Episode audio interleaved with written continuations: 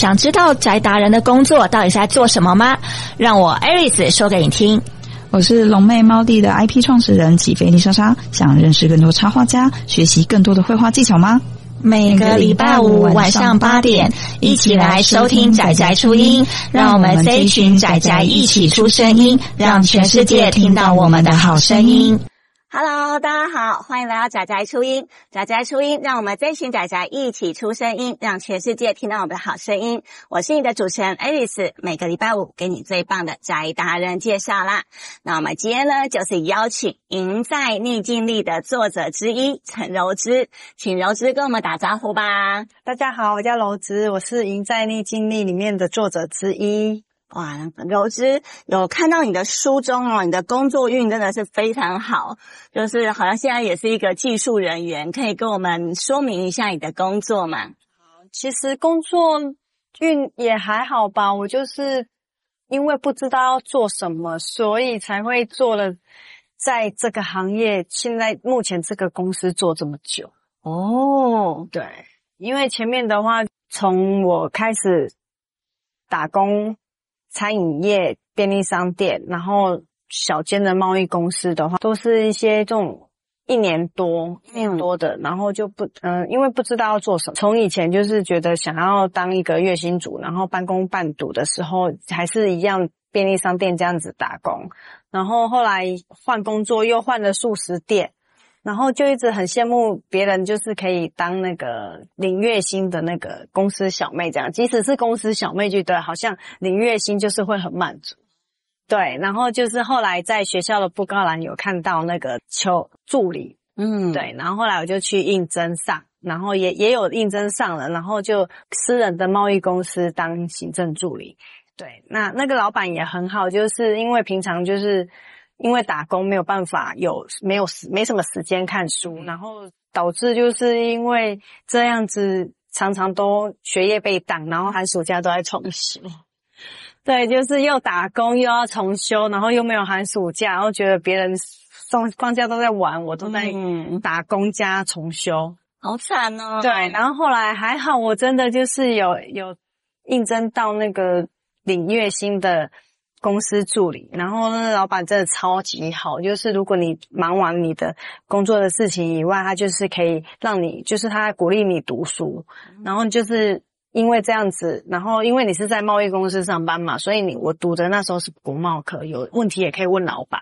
那就因为这样子，在那时候的那个学期，那一学期我就欧趴，对，然后还拿到进步奖，就是超级幸运的。哇，哎、其实夜校真的很辛苦哎、又要上课，又要上班。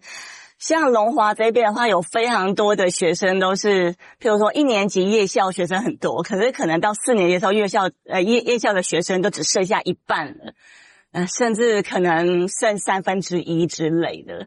所以我觉得当夜校学生真的是需要极大的意志力，因为能够撑四年哦。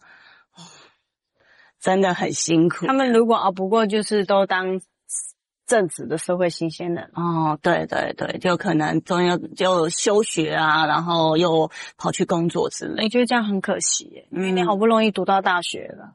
要是我可以读大学，我也觉得我会珍惜这个大学的学生时光，因为就是因为就是可能家里比较没办法资助经济，然后所以我从高职就半工半读。然后因为就是因为这样子，然后到高职毕业之后也想说，嗯，不如就放弃升学好了，我就直接全职当就是社会新鲜人开始工作了。嗯，对。哇，听起来好像都在坎坷的过去。就是，嗯，当学生的时光没有很久。本来以前的愿望，觉得好像，诶，大家高职毕业升大学的时候，我的梦想是，我想要去外县市读书，过独立的生活，就是可能自己在外面租房子这样。是是是。结果事与愿违，我没有升学，所以我没有办法做到我想要的那个在外县市读书过独立的生活的梦想。对，这也是我在就嗯、呃、求职的一个遗憾。嗯，真的好可惜哦。其实可能呃读书没有很好，但是我有看到后来你的工作上，因为看起来是个很认真的人哦，就是几乎都不担心找不到工作这样子。也不是不担心找不到找找不到工作，因为就是没有专长，没有学历，你只能就是找适合你自己，不适合你自己的，就算你想要去应征，人家不一定会找你面试，甚至你根本就进不到面试这一关。因为你在人家的求职里面就写写清楚说他要的学历是什么，你没有到达那个门槛，你根本连投履历你都不敢。嗯，对啊，哇，所以其实这样讲起来，这个找工作上有很多妹妹嘎嘎哦。那刚刚有讲到说你遇到了这么佛心的老板啊，那那时候就是。还没有毕业嘛？那如果是像我自己遇到这么佛心老板，就会想说：哎，那我赶快毕业就来他公司这样子。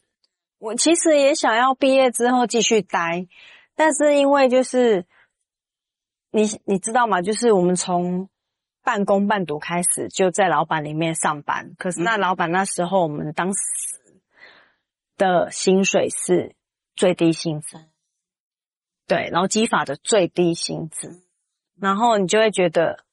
继续留，老板会不会帮你升加薪？嗯，就算加薪也不可能加太多。是，对，就是因为你的最低薪资再加再加上去也也不会多到哪里去，嗯，所以就会很想要换工作。那老板那时候就很一直很想要留留你啊，然后就是就是觉得好像毕业了，想要朝更好的发展。虽然老板人很好，但是因为经济的关系，我没有办法就是继续待在那边。对，然后后来就是也毅然决然的换工作，然后最后就是讲真的，没有学历你也不知道要做什么。对，后来我就找到安亲班的柜台。哦，对，安亲班的柜台就是上班就是中午到晚上这样子。嗯，对。那后来做了一段时间之后呢，就是嗯，觉得好像薪水。没有很多，就是又那个不不，那个怎么讲？就是觉得不够不够花吗？也不是说不够花，是没有花什么钱，但是就会觉得好像说这个这个薪水又没有办法满足我，对，然后就就想要再再兼职。那兼职的话，结果后来就找到那个 KTV KTV 上大夜。那时候就是当工读的大爷，那做了一段时间，几个月之后，发现好像，嗯，体力有点不太行，嗯，然后就是在正职的安亲班里面上班，就是常常就会精神比较不好，然后后来就是因为这样子，感觉好像这个上班的那个效益又觉得嗯大打折扣。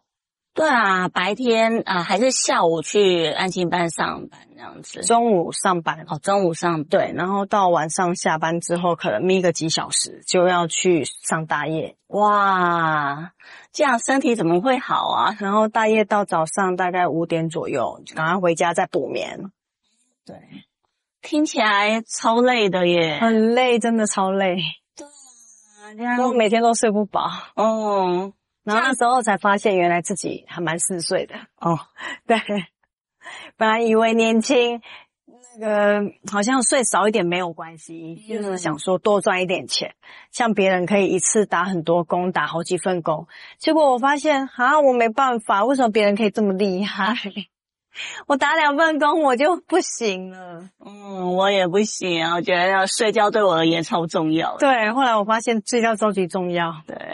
睡眠不足，那个你上班真的是当游魂，嗯，没办法。那后来里面有讲到说，就是呃，后来找工作的时候啊，有找到一个算是什么美容助理哦，这是一个什么样的经验呢？哦，这是一个有点失败的工作经验。哦，对，因为那时候就是前面的工作又想要再换工作的时候，就那时候我们那个年代就是报纸。嗯，对，然后就是看报纸找工作，工作就是一堆，但是很多不适合你自己的。那你又想要觉得说，嗯，没有学历，没有专长，那来找个看有没有办法做一技之长，是学一技之长。然后就看到，诶，有一个地方公司在征美容助理，嗯，然后我就去应征了，啊、呃，有应征上，但是进去之后觉得怪，因为你都还没有赚钱，你就花钱。对啊。可是那时候的我也不知道为什么，就是还是陷入进去了，因为你可能会觉得他就给你洗脑，因为你要当美容助理，你要学一技之长，你要有东西呀、啊。对，那你要有东西，是不是要先买东西？哦，说化妆品那一些用保养品啊什么的。嗯、对，你要学学学一技之长，帮人家做脸啊，是然后洗脸啊，你一定要有一个配备嘛。对，然后哦也对，好，那就变成就是先花了一笔钱，然后开始就在里面学学，然后学技术。对，那刚开始也觉得好像这样都很正常，然后过了。又是过了几个月之后，发现奇怪，我这样子好像学一技之长的这过程当中没有收入，我觉得还算正常，因为你就在学东西嘛。可是觉得公司怪怪的，那其他人不是助理的，他们是当行政人员的，等好像就是每天都是有在，就是也是应征人，然后应征进来的人又在学怎么应征人，这怎么有点怪？一阵子之后，觉得我就提出疑问，觉得，嗯，那这样子就是怎么这公司的营运怪怪的这样子。嗯，然后后来才发现说，哦，原来就是我们进来的人，就是会先花一笔钱买那些器材嘛。嗯，那那些器材就是其实就是应征我们的人的，嗯、呃，某一些收入的来源，对，提成的概念。对，有一点好像就是你应征人，然后他当行政助理，他就要花钱，就等于好像有一点像拉人头这样子。嗯，对。然后后来就是因为你也是我应征的是行政助呃美容助理，嗯、对，然后要学技术的，然后我就没有那个收入的那个那个地方的、嗯、的那个来源。嗯，然后后来就觉得好像。那个教我们的老师，他一样有店面，让我们觉得我们是相信他的。然后后来觉得好像就是越做越怪啊，然后就觉得好像这样子不行。我觉得我这样子好像学学下去，我就是真的我可以去在门面就是当一个美容师嘛。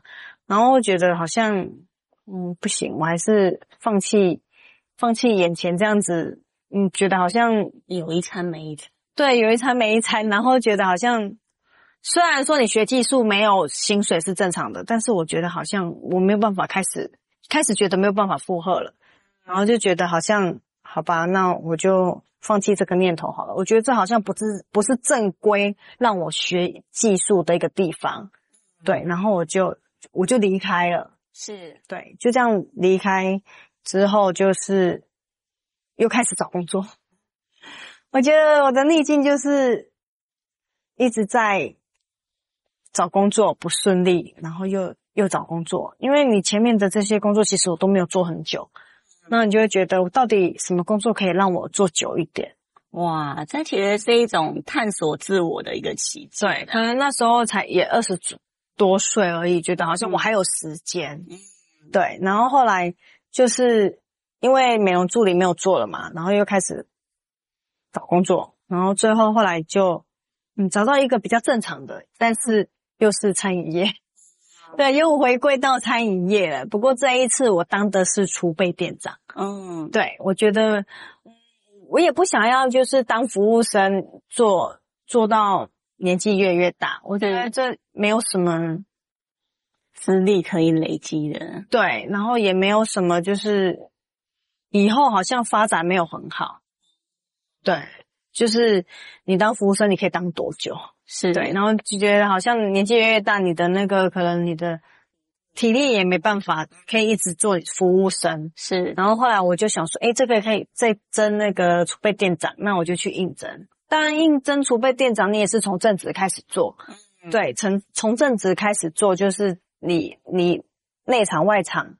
然后柜台什么都要学，等于是你把所有整间店的一些该学的都要把它学起来。对，然后过了半年之后去考核，然后有考核过就开始诶副店，副店之后之再过一段时间再考核，然后有考核上就是店店长，然后去受训三个月。好辛苦哦。对，在台北是一个那个受训的一个店家受训三次，但是你在里面受训，里面不是跟工读生哦，是跟各来自各地方的店长哦。储备店长有考上嘛？那我们在踏上真正店长之前，我们要先受训三个月。嗯，那那一间店里面大概有两间这样子的那个受训的店，是，然后。那个一间店里面大概有三个至四个的店长，都是考核进来的哦。对，那我们就这三个月里面，就是可能一人一个礼拜之类的，嗯、然后轮流当店长，轮流当服务员，然后就是换我当店长，那你们就可能就是尊重我，配合我。是是，换你当店长，我们就大家也尊重你，配合你这样。是是是，对。哦，那这样合作起来应该蛮开心的。嗯，其实还好，因为你既然是要当店长，你一定有自己的想法。每个人的意见不同，那就会有争执，是就会有就是，嗯，我觉得我想，我觉得我想要怎么做怎么做，可是那你觉得你不认同我的做法，你就会有意见嘛。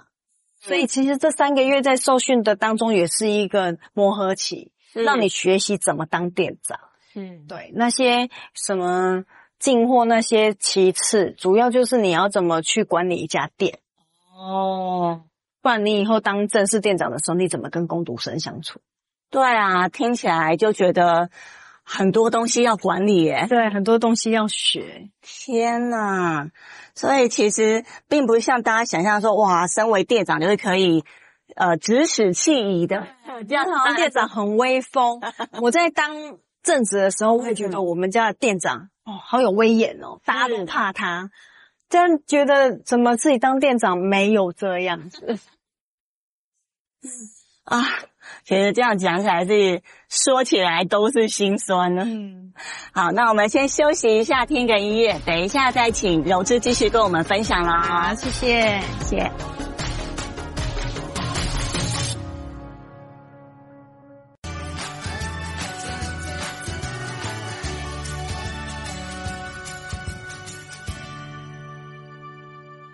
Hello，大家好，欢迎回来，仔仔初音。我们先请柔芝跟我们打招呼吧。大家好，我是柔芝。啊，柔芝也是我们这一本《赢在逆境力》的作者之一啊。对，啊，柔芝的话呢，有看到你里面有也有讲到说，诶，对于这个两性关系的之前努力的工作，结果呢，在两性关关系中。有发生跌过胶学 到教训啊，这到底是一个什么跌跤的故事呢？可以跟我们稍微说一下吗？嗯，在两性关系就是，嗯，最好是不要跟金钱有关，这倒是真的。对，之前交的就是男朋友，原本是在眼镜行工作，在一起一段时间之后，就不知道哪根筋不对，就突然想要自己开店，嗯，可是，可是。资金呢？他没有资金啊。嗯、那我就说，那你要怎么开店？他竟然脑筋动到我头上。哎，我就说，那你没有钱，你要你干嘛要就是一定要开店？你就是当员工领钱不是好好、嗯、很好吗？嗯、对你，你当老板你有风险呢。哎，如果经营不好或者是什么，那些钱砸下去都是成本呢。对，但是。怎么办？他就要用你的名义借钱。哎，啊，这边也真的也要跟观众们讲一下哦，大家不要一想到这个女生很多人听到说，哇，我男朋友要开店，还开用我的名字哎，然后就是我是店长，他说未来这个店就要给我这样，不是不是的，大家先想一下，他用你的名字开，如果之后任何法律责任的话，都是在你身上哦。对，就是那时候，其实其实我没有高兴。我没有高兴，我没有觉得说，哎呦，那个要用我的名义借借钱开店，然后店里店店写我的名字，我要当现成的老板娘。没有，我没有开心，我只是觉得，因为我比较实在，我觉得我比较实际，就是你你开的店名字是我的，如果你生意不好或者什么的那些、嗯、那些，我觉得我我这是责任呢、欸，而且你。要缴的营业税跟你的那些成本，如果你付不出来，那那那我不是冤大头了吗？呃，的确非常重要，而且是，可是呢，就不知道怎么了，傻傻的，我还是可能那时候是热恋吗？嗯，也算吧，就是可能前面觉得他对你还不错，嗯，那因为这样子，你就不知道怎么拒绝。天哪，不知道怎么拒绝，就是。啊，人生的一大课题，真的。所以，讲到各位女孩子一定要好好保护自己，该说 no 的时候要坚决的说 no。这样，对，我那时候就是不知道怎么说 no，也没有去说 no，然后还用自己的名义去贷款，然后让他去开眼镜行，这个开店。然后后来呢，就是刚开始觉得，好吧，那你就做做看，嗯。然后一段时间之后，觉得生意好像没有起色，但那时候感情还 OK，你就会建议他说：“哎，你怎么就是你可以怎么样做？”那他也有他自己的想法。然后我觉得说：“哎，现在去开店不是就都会发 DM 吗？或者是什么之类的？那地点可能你开的店的地点也要找的比较有人潮的地方。嗯。那他刚开始可能找的店面是学校附近。”学校附近应该不错吧？就是很多学生，那可能就是要配眼镜的话，应该还也还蛮多，嗯，会来看的。结果后来发现那间店没有想象中好，诶，明明就在大马大马路旁，可是生意没有很好啊，不知道到底是人的问题还是店的问题。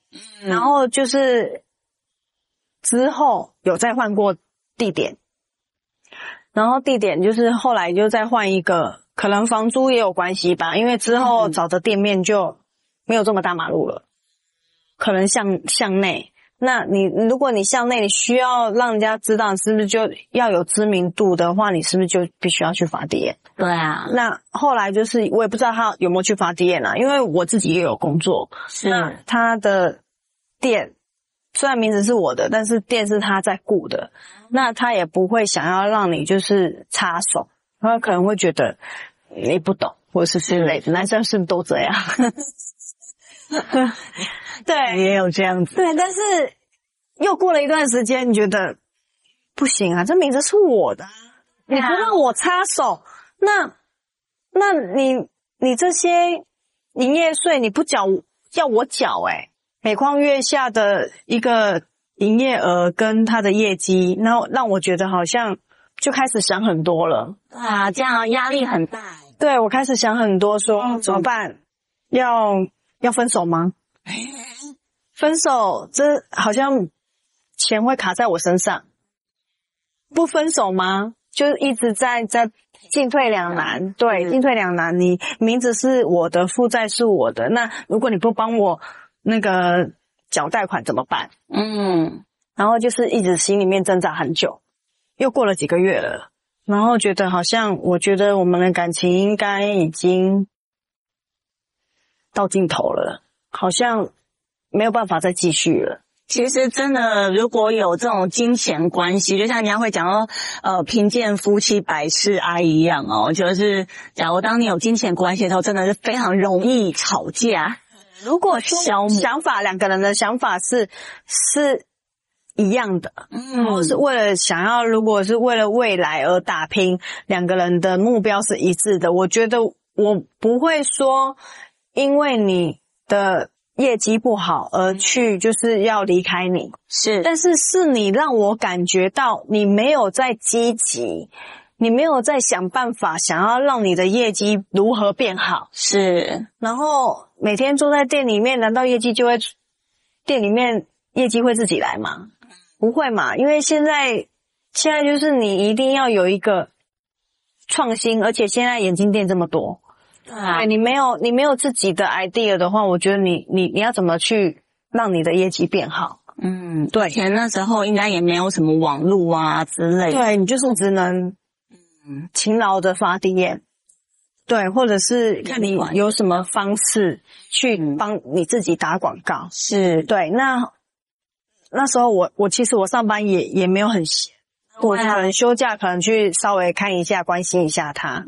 嗯，那他会觉得好像说，哦，嗯，因为我们两个人在一起，那可能是因为他那个工作情况不是很理想，嗯，那他可能又觉得好像说。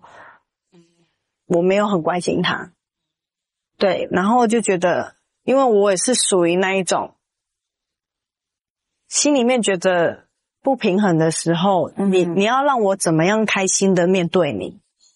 因为你没有不让我插手你这间店的一个一个想法，是，那我就会觉得来这边看看走走，脸色也不会好到哪里去啊，啊那我干脆就不要出现好了。对，然后后来之后就是因为真的感情走不下去了，然后又卡在卡在这个名字是我的，贷款也是我的名字，嗯，我最。想到最后啊，算了，放弃了，我放弃了啦。如果真的要我自己扛，有就认认命了，不然怎么办？因为我我，我就不想要继续下去。我觉得快刀斩乱麻的这个是一个不要拖了，是对。我就嗯想说，算了，我就跟他去讲清楚。我觉得你你这样子让我觉得好像。你没有必要再继续开店下去了。我想要就是撤掉那个名字，营业营业的那个营业登记证。嗯，我就逼着他就是那个不要再开店，因为我觉得你这些店开下去一直在浪费钱，耽误你的成本。嗯，然后后来感情也没了。我觉得就是从开这家店开始的，本来好好的，因为你为了要坚持开店，然后让我们的感情就是越来越消耗，是对，然后后来店也关了，感情也没了。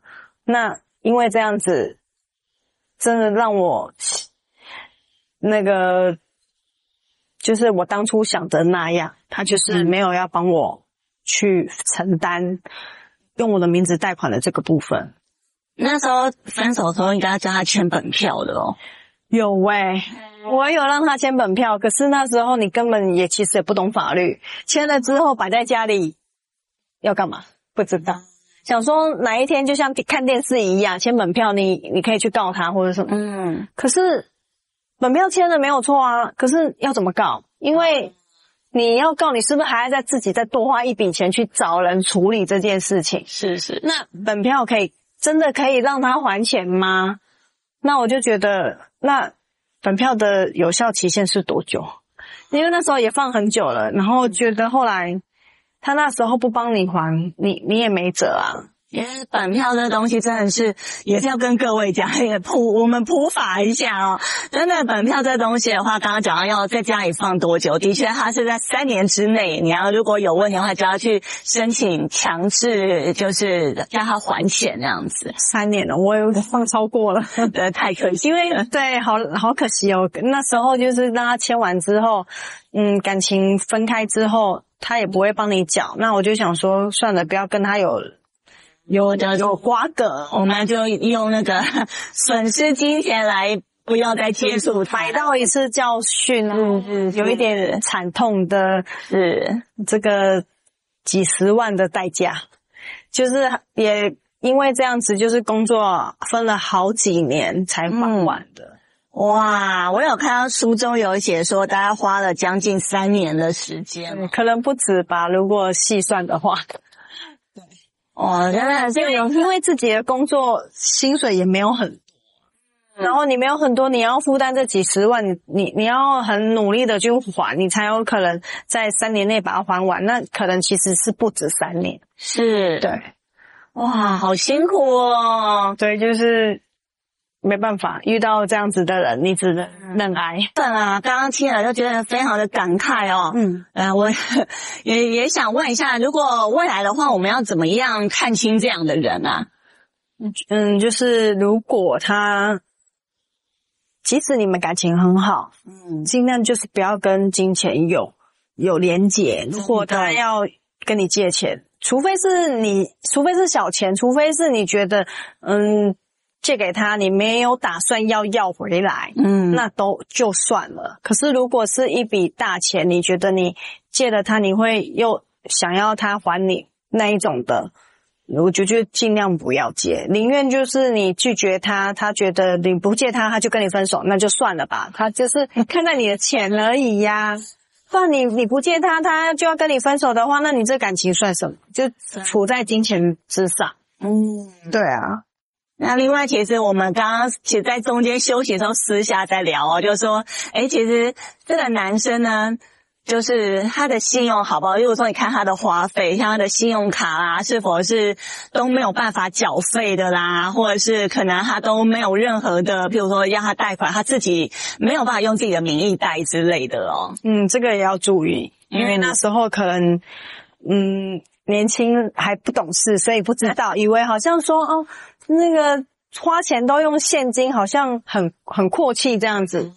我觉得，哎，出门都是带现金的，然后现在其实才回想起来，原来是都用现金的人也有可能有问题，因为信用也许已经不是很好了，他没有办法办信用卡，所以只能用现金花费。对，这些都是有那个端倪的。哎，真的有这种小细节在里面耶，就是你没有去注意，真的不会知道。真的，以为现在就是一些讲大话，就会觉得，哎。我我都用现金在花钱，就是感觉好像说看起来好像我有现金这样。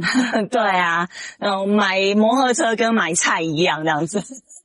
对，可能说不定是因为他没有信用卡，没有刷卡这样，可能信用有问题。嗯，所以各位真的未来无论男女哦，一定要看清楚才可以。嗯，对。那这边的话，想问一下，就经过这些事情之后，你自己的一个心得。哦，可以跟我们分享一下吗？在这段感情当中，让我学到一个教训。这个心得就是，感情无法成为借贷关系中的担保品，它只有可能成为集齐品，让关系不知不觉中腐坏变质。嗯，还好那时候我的名字不能带太多钱，不然我不知道天还到天荒地老啊。这是我比较庆幸的地方。哎，这样讲起来，真的，虽然人家会讲说，呃，穷啊，有时候有一些穷的苦，但是，哎，也许我们也会有一些自己幸福的地方哦。对对，这是我比较还还，我觉得那个好家在，真的，哇，所以，然后我们都回想起来，也许这些都是当初上天给我们的挫折跟逆境哦。对，这是也是一个感情中的逆境。还好，现在都已经过去了，所以跟各位观众讲。假如有对方一定要花你的钱的，就是像刚刚听到的这个，我们还算是呃还不错的、这个结局哦。我就有听到过更惨的是，就是男方跟女生说：“哎，我成立一家公司让你当当老板娘啊之类的，听起来好像很棒哦。”就后来呢，出现法律问题的时候，这个男方跟他的妈妈，就男方的妈妈就直接出国逃了。啊，对，所以后来警察去找的时候，是找这个女生，所以这女生后来呢就也。找不到他们，就找不到男方，所以他最后女生就就就真的被关进去了，好惨。嗯，所以各位 真的一定要仔细的注意一下哦，这种所谓的糖衣泡沫。所以我还算幸运的，哦，这样这样，我我就先我觉得我我不要拖到他决定要关店才要玩，我自己先先先下手为强。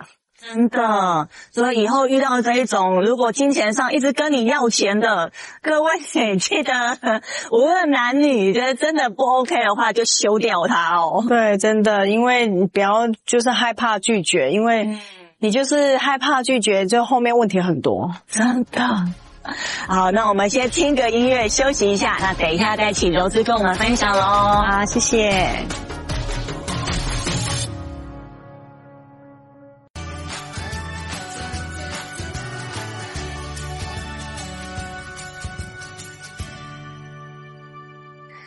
Hello，大家好，欢迎再次回来宅宅初音。那我们今天先请《赢在逆境里》的作者之一柔之，柔之跟我们打招呼吧。大家好，我是柔之，我是《赢在逆境里》的作者之一。那刚刚柔之跟我们分享到他的工作啊，的的工作呢，这些起起伏伏的，就像抓周一样哦。每个人真的是刚出社会工作的时候，都要找寻到最适合自己的工作，或是要找到嗯，就是跟自己的生活作息可以搭配得来的工作，这样子的。嗯，这真的也是一个走走撞撞的路，这样子。对，就是这些都是在逆境的过程中成长。不管是感情还是工作，刚刚听到感情也是告诉我们，千万不要跟男人有金钱关系的。嗯，对，如果是我的话，就会再加一个，如果有的话，赶快签本票。无论是感情、工作啊，其实到现在来说的话，在融资这边都已经是渐趋平稳的状态了。然后现在好像有开始了开发你的斜杠多元的人生。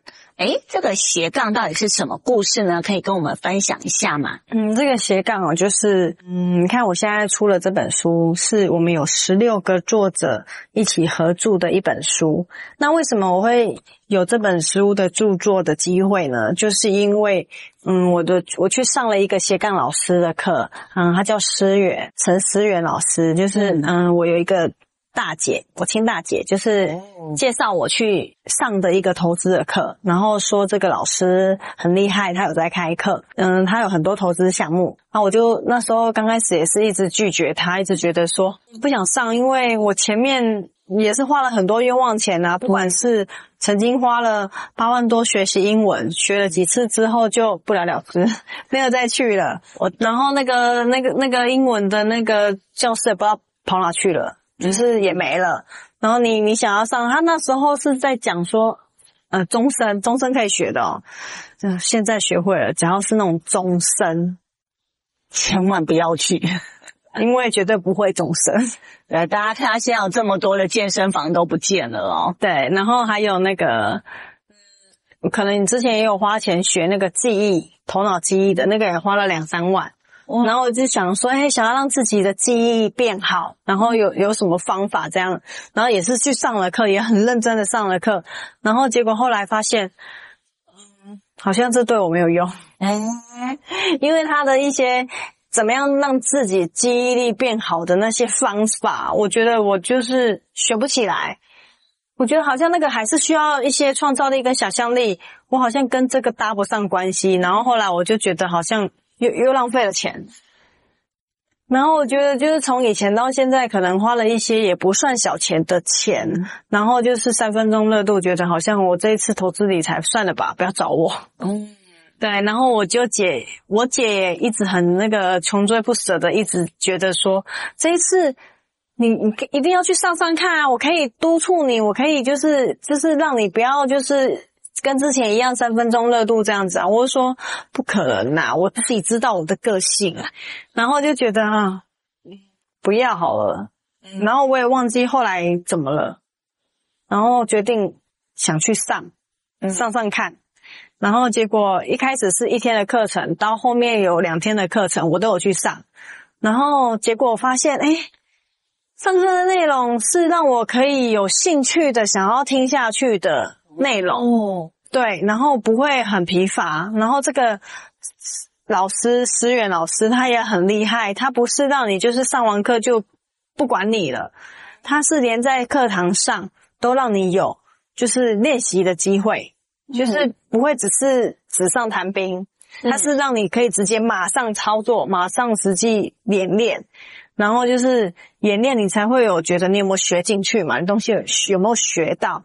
然后课程上完之后呢，我们有组一个赖群组，然后他就会就是督促你可以多写文章，甚至之前有一个那个什么马铃薯的那个写文章的地方，对，然后他就说，哎，那个可以去写文章啊，然后可以赚那个币，他那个币是可以换美金的哦，对，然后结果我们就，那时候就是我以前就是很很词穷。一个 FB 嘛，你知道那个 po 文章，我都可能只有笑脸，然后图案，我挤不出话来，然后就是完全就是跟文章搭不上关系。我小时候写作文就是都写不出来，一面我要写到一面就很困难，真，不要说写文章。可是因为这个斜杠课程，让我学会，一刚开始是逼自己。想想文章，想想字，想词，去练习写，然后越写越多篇，然后觉得好很有成就感。而且这个老师还有比赛说，呃，那个组组队多久多久期限，然后哪一组的那篇章篇数最多有有奖金哇！然后那时候我就是觉得，我觉得我就是属于那一种，要有目标，我才会有动力。嗯，那不管不管这个目标是什么，我都觉得是一个。好的，好的一个目标的话，我就觉得我要去执行它，然后我就会，我就很努力的去想要把它达成。是对，那那一段时间就很开心，嗯，因为你学会了怎么样去写文章，怎么样去，就是开始了一些你以前做不到的文章的篇数。是，甚至我现在可能 po FB，我我我有文字了，以前可能就是。写不出什么文字，我现在可以写至少呃五十到一百个字的 FB 的内容，是，然后我就觉得哇，好开心哦！我从这边学到这些是我以前做不到的事情，是，不管是你你有没有去有没有赚到钱，那是其次，可是我觉得这是一个你学到的一个成就感，是对。那这个斜杠的机会啊，老师有那个出版社的认识，就某一天也是有这个出版社出书的说明会，嗯，然后他就邀我们去听这个说明会，是上一本书的发表会，然后后来又有一些新书的说明会，就是现在这个赢在逆境力的出书的说明会，然后那时候去听了之后啊，就觉得，哇，这一本书的说明会，我觉得这本书的名字。赢在逆境力，我觉得很有感觉耶。我觉得好像说，嗯，因为下一本你也不知道它的名字会是什么。嗯，然后这个出版社他说每年都会出一本书。那我这一次去听了这个说明会之后，我觉得这个赢在逆境力的名字好像，我觉得打造的。对，我觉得好像我可以，我好像我可以一起出这本书。然后我觉得好像可以把你的经历，从以前那个从小到大的一些有比较有可以讲出来的一些逆境，把它化为一本书。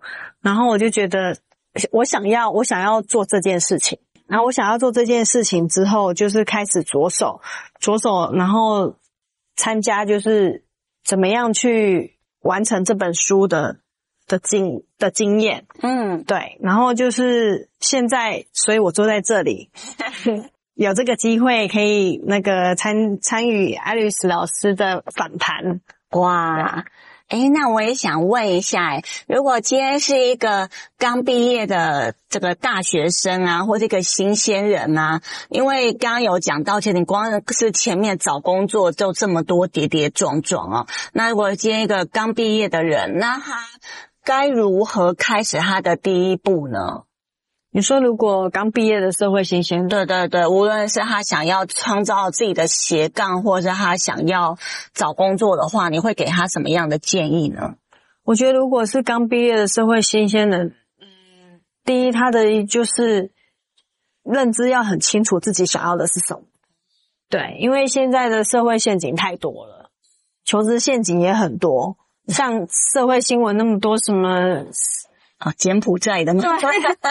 什么柬埔寨，连台湾版的都有，就是因为让你高薪去去面试你，然后你你你怎么会没有去想到说天下没有白吃的午餐？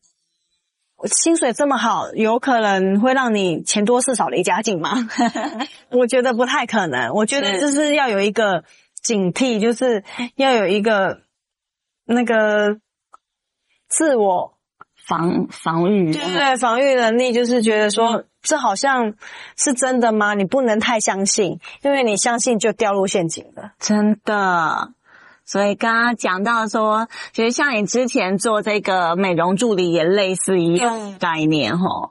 对，美容助理就是一个掉入陷阱的一个经验，真的。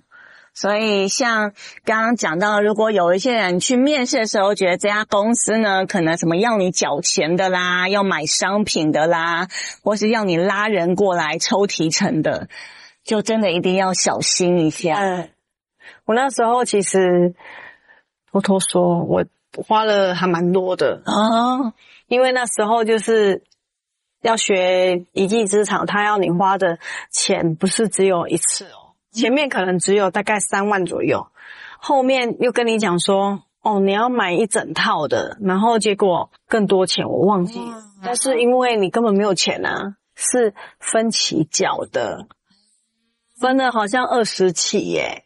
天呐，好好好多万哦，我忘记了。哇，这样听起来你超会赚钱的耶！就那时候其实离开了还在缴哦。天呐，对，就是其实这真的是一个陷阱。那时候就都不敢跟家人说，不要学，不要学。哎，所以这样讲起来好恐怖哦。刚才、嗯、那种求职也是陷阱，这样子。对，很多求职陷阱，大家一定要看清楚。嗯。啊，刚刚讲到恋爱也是陷阱哦，我就发现你的你的钱 怎么都被别人花完了。对啊，我是不是身上没办法放钱？有钱的话，赶快拿去那个买买保险、买投资型保单，把它存进去。哎，身上不能放错。买投资型保单、买储蓄险，那个都可以把钱留住。对，发现身上的钱绝对留不住。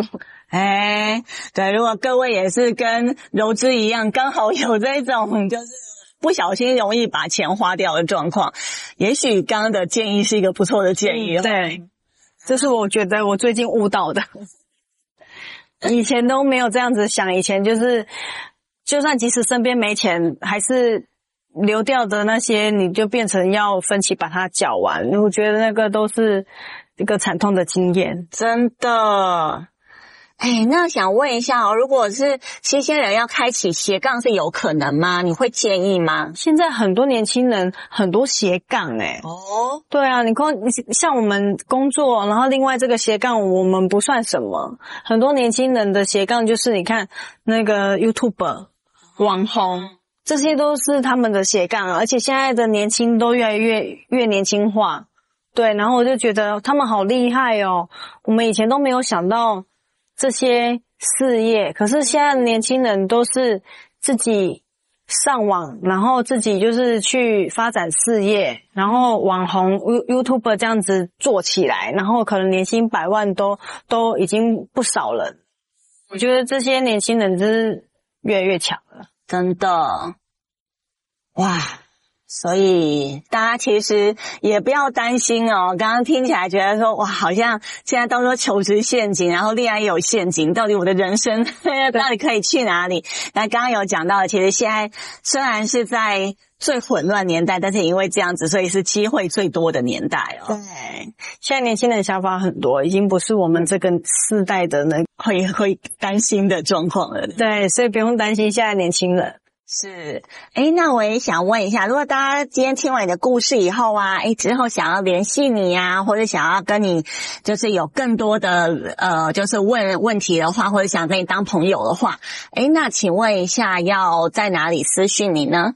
私讯我有 FB，对，FB 你可以那个搜寻柔之，我就叫本名的柔之，我就直接搜寻柔之就可以了。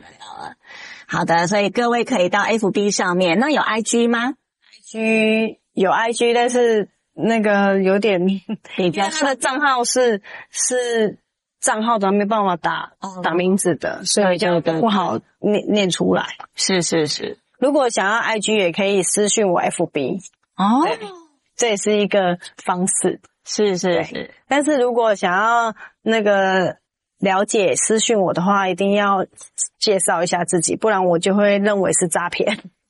因为现在诈骗人太多了，很多诈骗的那个私讯你 FB 的话，我就会觉得这不认识，我不会理他。哦，对，现在诈骗真的很多。对，哦，果然有听到柔子，就是已经有学到了。对，现在遇到像这种网络上的诈骗，要有防防备心。嗯，对，非常重要。好，那因为今天时间关系，我们就访问到这边。那谢谢柔之今天跟我们的访问，谢谢艾瑞斯老师。那我们每个礼拜五晚上记得要收听仔仔初音哦。那大家下礼拜再见喽，拜拜。拜拜。